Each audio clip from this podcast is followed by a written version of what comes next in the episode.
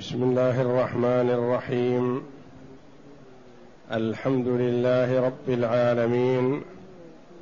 والصلاة والسلام على نبينا محمد وعلى آله وصحبه أجمعين. وبعد بسم الله.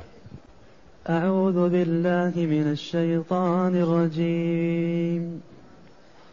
ومن آياته الجوار في البحر كالأعلام. إن يشأ يسكن الريح فيظللن رواكد على ظهره. إن في ذلك لآيات لكل صبار شكور. أو يوبقهن بما كسبوا ويعفو عن كثير. ويعلم الذين يجادلون في آياتنا ما لهم من محيص. هذه الآيات الكريمة من سورة الشورى. يقول الله جل وعلا ومن آياته الجوار في البحر كالأعلام ومن آياته الجواري في البحر بياء. ومن آياته الجوار في البحر كالأعلام بكسرة. ومن آياته الجوار في البحر كالأعلام عند الوقف. فإثبات الياء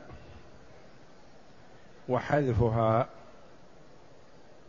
وصلا ووقفا كله قراءة سبعية. صحيحة. وهذه الياء تسمى من الياءات الزوائد. والمراد بالجواري السفن. من آيات الله من علامات وحدانيته وقدرته وكمال تصرفه جل وعلا.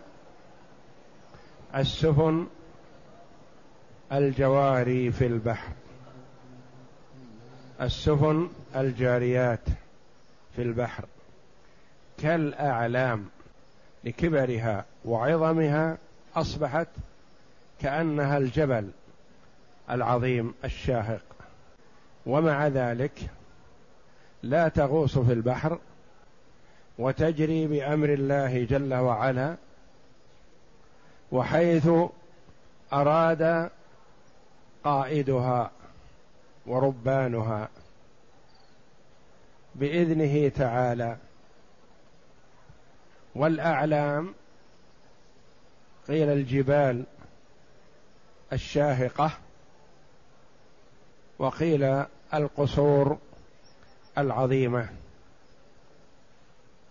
وورد تسمية الجبال بالأعلام في قول الخنسى وإن صخرا لتأتم به لتأتم الهداة به كأنه علم في رأسه نار يعني كأنه جبل. هذه العظيمة يجريها الله جل وعلا بالرياح. إن يشأ يسكن الريح فيظللن رواكد على ظهره. إن يشاء يسكن الريح بألف ويصح بهمزة. إن يشاء يسكن الريح فيها قراءتان الريح والرياح جمع. فيظللن رواكد على ظهره يعني تظل وتبقى السفينة راكدة في جوف البحر في وسط البحر. لا تتقدم ولا تتأخر. فالله قادر على ذلك. لكنه جل وعلا يجري الرياح لتسير فيها هذه السفن حيث توجه أصحابها. فيظللن رواكد والرواكد الواقفة المستقرة. يعني تبقى راكدة. فالراكد هو الواقف الذي من شأنه التحرك. من شأنه التحرك ثم وقف فيقال راكد. كما يقال ركدت الشمس.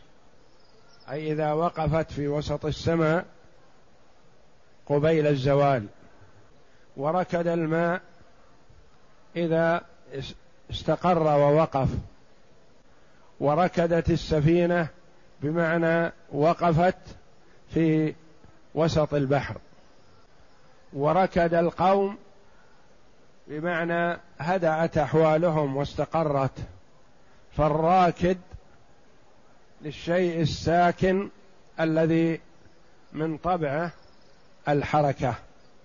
فيظللن أي السفن الجواري رواكد على ظهره يعني على ظهر البحر. لا تتقدم ولا تتأخر. فالله جل وعلا قادر على أن يجعلها كذلك.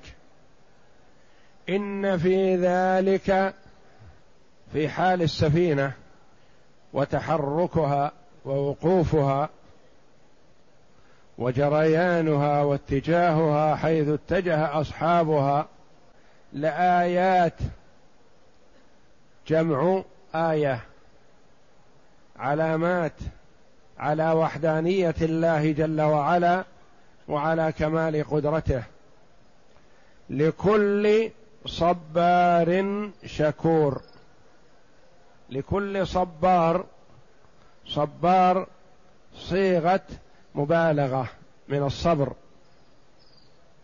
صبار على البلاء. شكور على النعمة. وهذه صفة المؤمن. أنه يصبر على البلاء ويشكر على النعمة. فهذه الآيات يستدل بها من هذه صفته. أما من ليس كذلك فلا تنفعه الآيات ولا يتعظ بها ولا يعتبر ولا يزداد بها خيرا. إنما المؤمن هو الذي يستفيد من هذه الآيات فيتعظ بها ويتنور ويزداد إيمانه.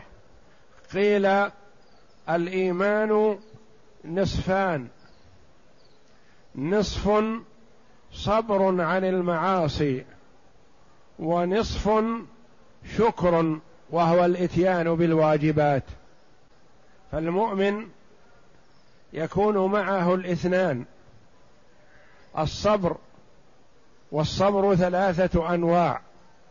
صبر على طاعة الله كالصلاة والصيام والصدقة والحج والأعمال الصالحة. وصبر عن معصية الله منع للنفس عن الوقوع في المعصية وإن كانت تميل إليها وتريدها. وصبر على أقدار الله المؤلمة يصبر في حال الصيام على الجوع والعطش. يصبر على المصائب التي تصيبه من مرض أو فقر أو حاجة أو فقد حبيب أو فقد حاسة من حواسه. يصبر على أقدار الله المؤلمة. وأقدار الله المؤلمة تحصل على أوليائه كما تحصل على أعدائه. فالله جل وعلا يبتلي المؤمنين كما يبتلي الكفار والمنافقين. وقد يكون العبد له منزلة عالية في الجنة عند الله جل وعلا لا يبلغها بعمله. فيصب الله جل وعلا عليه البلاء صبا حتى ينال هذه المنزلة بصبره وتحمله. وكما قال النبي صلى الله عليه وسلم إن عظم الجزاء مع عظم البلاء وإن الله إذا أحب قوما ابتلاهم. وقال أشد الناس بلاء الأنبياء ثم الأمثل فالأمثل. الأمثل في دينه وعقيدته وصلابة إيمانه. كل ما كان أقوى زيد له في البلاء لينال تلك المنزلة التي أعدها الله جل وعلا له. كما يبتلي أعداءه بالمصائب في الدنيا لعلهم يرعوا أو يرجعوا إلى الله أو يتوبوا إليه.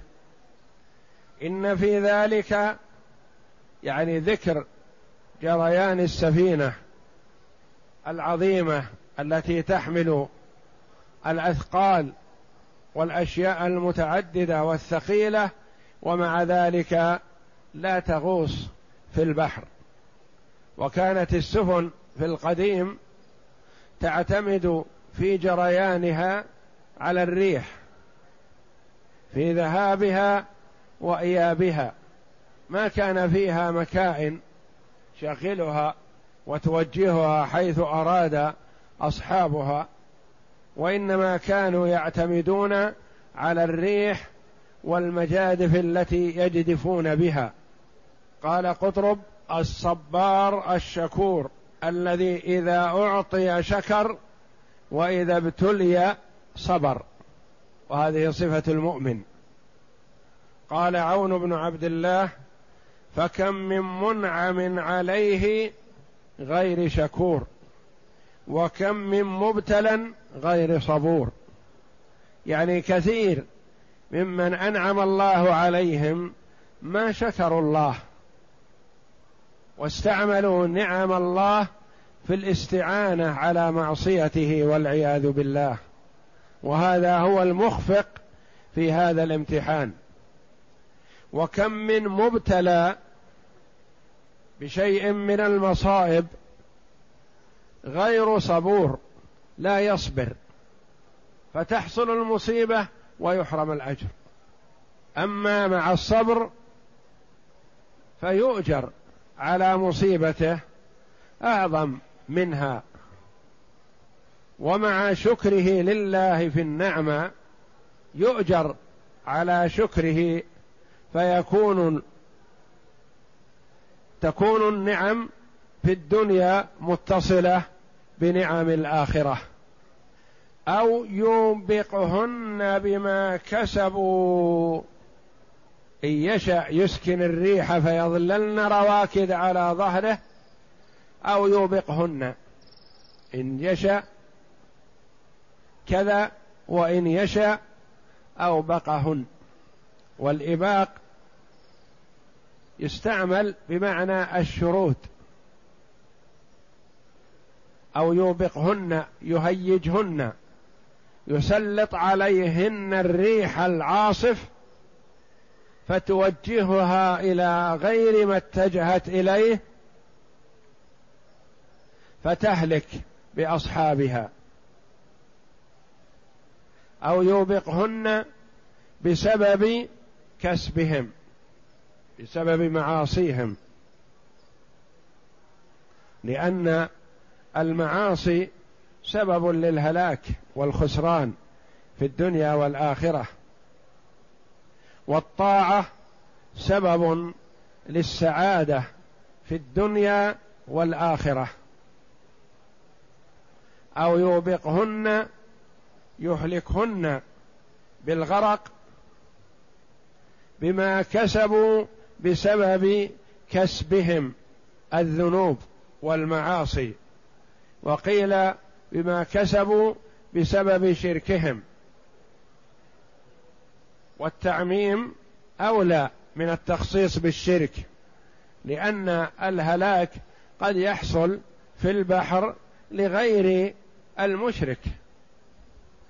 ويعفو عن كثير يتجاوز جل وعلا عن كثير من المعاصي وعن كثير من الخلق. فلا يواخذ الخلق بما كسبوا.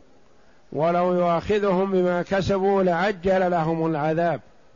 لكنه جل وعلا لا يواخذ وعفوه أكثر من انتقامه ويعفو عن كثير فعفوه كثير فانتقامه أقل إذن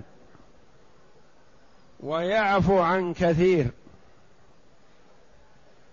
ويعلم الذين يجادلون في آياتنا ما لهم من محيص. ويعلم ويعلم. ويعلم الذين يجادلون في آياتنا. ويعلم الذين يجادلون في آياتنا. قراءتان. والأولى قراءة الجمهور ويعلم الذين يجادلون في آياتنا. متى يعلمون ذلك؟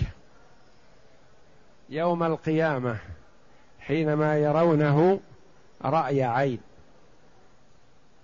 أما في الدنيا فقد يظنون أنهم يسلمون أو أن تكذيبهم بالآخرة صحيح بالنسبة لهم يرونه. لكن إذا بعثوا وعاينوا عرفوا أنهم لا مهرب لهم ولا محيص ولا منفذ ينفذون منه. ويعلم الذين يجادلون يجادلون يخاصمون. في آياتنا في آيات الله. الدالة على وحدانيته يجادلون فيها على سبيل الإنكار والرد. وإلا فالمجادلة بالحق مطلوبة ومأمور بها. فالجدال نوعان جدال مأمور به شرعا وجدال منهي عنه وكلاهما وارد في القرآن.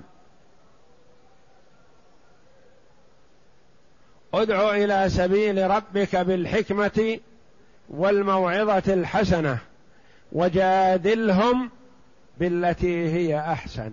هذا مأمور به شرعا. مجادلة لإثبات الحق لإحقاق الحق وإبطال الباطل. فمن فرض فيهن الحج فلا رفث ولا فسوق ولا جدال في الحج. جدال مخاصمة. بغير حق. مخاصمة بالباطل. هذا منهي عنه دائما وأبدا. وفي الحج أولى. ويعلم قرأ الجمهور بنصب يعلم قال الزجاج على الصرف. قال ومعنى الصرف؟ صرف العطف على اللفظ إلى العطف على المعنى. لأن العطف على اللفظ لا يصح. فصرف العطف على اللفظ إلى العطف على المعنى. فقدرت أن التي تنصب الفعل. وذلك أن العطف على اللفظ لا يستقيم. لأن لو قلنا إنه معطوف على اللفظ في قوله جل وعلا إن يشأ يسكن الريح فيظللن رواكد على ظهره أو يوبقهن معطوف على يسكن. ويعلم يصح أن يعطف عليه لفظا لا يصح. لأن لو عطفنا عليه قلنا وإن يشأ إن يشأ يعلم الذين يجادلون. يعني علمهم يكون معلق بالمشيئة قد يكون وقد لا يكون. وليس كذلك بل هم سيعلمون ويرون ذلك حقا بأعينهم. ولا يصح أن يعلق على المشيئة يعني قد يحصل وقد لا يحصل. وإنما هو معطوف كما يقال على المعنى.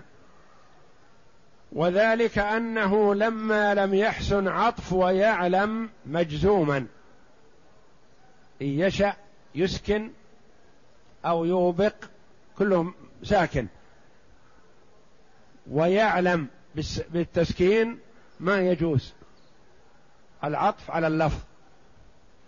وذلك أنه لم لم يحسن عطف ويعلم مجزوما على ما قبله إذ, إذ يكون المعنى إن يشأ يعلم وليس كذلك.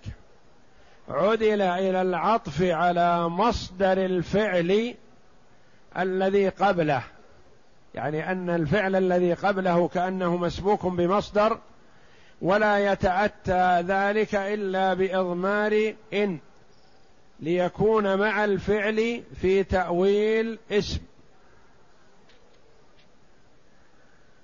يعني يعلم كأننا ندخل عليها أن المضمرة التي تسبك هي وما بعدها بمصدر للعلم فيكون حينئذ منصوبا بأن المضمرة ويجوز أن يقال منصوبا على العدل يعني معدولا به عن الجزم إلى النصب بإضمار أن المقدرة. وقيل النصب على العطف على تعليل محذوف والتقدير لينتقم منهم ويعلم لينتقم منهم يعني ويعلم منصوب على كلام تضمن التعليل محذوف مفهوم من السياق. أو يوبقهن بما كسبوا ويعفو عن كثير. لينتقم منهم ويعلم الذين يجادلون في آياتنا ومعنى قوله جل وعلا وقرئ على الاستئناف ويعلم ويعلم الذين يجادلون على أنها جملة مستأنفة. اسمية أو فعلية. فعلى كونها فعلية يكون الفاء الموصول فاعلا. ويعلم الذين يجادلون في آياتنا. وين فاعل يعلم؟ الذين. ويعلم الذين يجادلون. ويعلم من هم؟ الكفار. الذين يجادلون في آياتنا ما لهم من محيص. هذا على أن الجملة فعلية. ويصح أن تكون اسمية. فيكون الذي مفعول والفاعل ضمير مستتر يعود على مبتدأ مقدر. أي وهو يعلم الذين يجادلون في آياتنا. وهو يعلم وين فاعل يعلم ما يصح أن يكون الذي قبله وإنما يكون ضمير. بعده يعود إلى هو المقدر مبتدا. يقول وقرأ نافع وابن عامر برفع يعلم على الاستئناف. يعني ابتداء جملة جديدة. أي على أنه جملة اسمية أو فعلية. يصح. فعلية ظاهر ويعلم الذين يجادلون في آياتنا. فعلية ابتدأت بفعل. اسمية يكون وهو يعلم الذين على أن الذين في محل نصب مفعول به. وهو يعلم وهو جل وعلا يعلم هو. الذين يجادلون يعلمهم. يعلم الذين يجادلون في آياتنا ما لهم من محيص في الآخرة. والفاعل ضمير مستتر يعود على مبتدأ مقدر أي وهو يعلم الذين وهي قراءة ظاهرة واضحة اللفظ. وقرئ بالجزم عطفا على المجزوم قبله على معنى وإن يشأ يجمع بين الإهلاك والنجاة والتحذير. وما لهم من محيص يعني ما لهم من مهرب ولا ملجأ.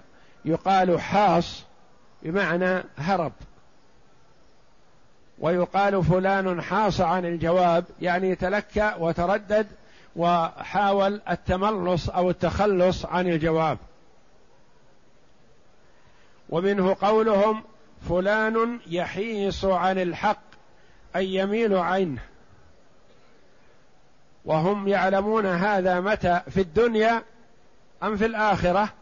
بل يعلمون ذلك حقيقة في الآخرة. والله أعلم.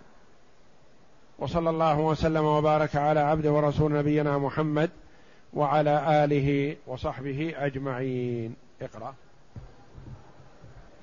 يقول تعالى ومن آياته الدالة على قدرته وسلطانه تسخيره البحر لتجري فيه الفلك بأمره وهي الجوار في البحر كالأعلام أي الجب أي كالجبال. قاله مجاهد والحسن والسدي والضحاك أي هي في البحر كالجبال في البر. إن يشأ يسكن الريح أي التي تسير بالسفن لو شاء لسكنها حتى لا تتحرك السفن. شاء لسكنها. لو شاء لسكنها حتى لا تتحرك السفن. بل تظل راكدة لا تجيء ولا تذهب. بل فهو بنعمته جل وعلا يجعل الريح مناسبة لسير السفن. لا تقف معه السفينة ولا تشرد معه شرودا مهلكا نعم واقفة على ظهره أي على وجه الماء. إن في ذلك لآيات لكل صبار أي في الشدائد. شكور. إن في هذا هو المؤمن الذي يستفيد من الآيات. نعم. أي في تسخيره البحر وإجرائه الهوى بقدرته ما يحتاجون إليه لسيرهم لدلالاته على نعمته تعالى على خلقه. لكل صبار أي في الشدائد شكور في الرخاء. أو يوبقهن بما كسبوا ولو شاء لأهلك السفن وأغرقها بذنوب أهلها الذين هم راكبون عليها. ويعفو عن كثير أي من ذنوبهم ولو أخذهم بجميع ذنوبهم لأهلك كل من ركب البحر. وقال بعض علماء التفسير معنى قوله أو يوبقهن بما كسبوا. يوبقهن بمسكنة. أو يوبقهن بما كسبوا. أي لو شاء لأرسل الريح قوية عاتية فأخذت السفن وأحالتها عن سيرها المستقيم فصرفتها ذات اليمين أو ذات الشمال. آبقة لا تسير على طريق ولا إلى يعني لا تتجه إلى جهة مقصودة وإنما تقلبها في البحر حتى تهلكها. نعم. ولا جهة. وهذا القول يتضمن هلاك هلاكها وهو مناسب للأول وهو أنه تعالى لو شاء لسكن الريح فوقفت أو لقواه فشردت وأبقت وأهل وهلكت وأهلكت فكلا, فكلا الطرفين مضر. فالله جل وعلا يجعلها في الوسط لئلا يتضرروا في الطرفين.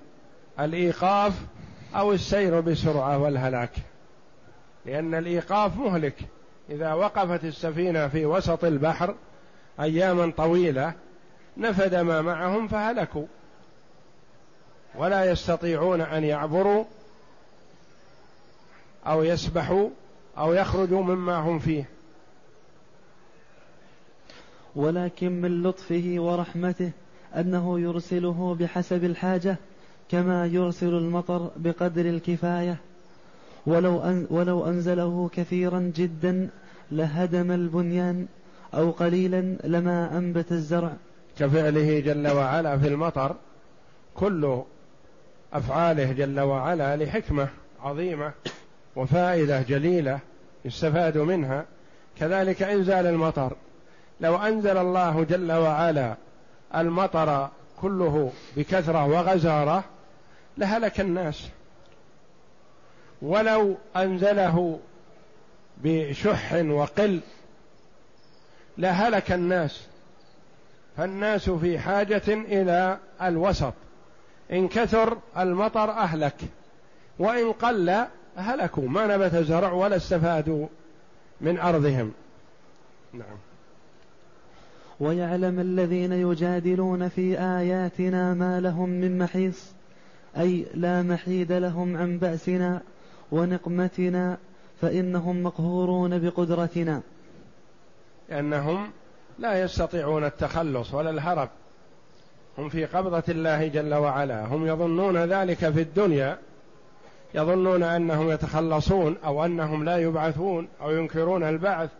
لكن إذا بعثوا وصاروا بين يدي الله جل وعلا عرفوا حقيقة أنهم لا مفر لهم ولا مهرب.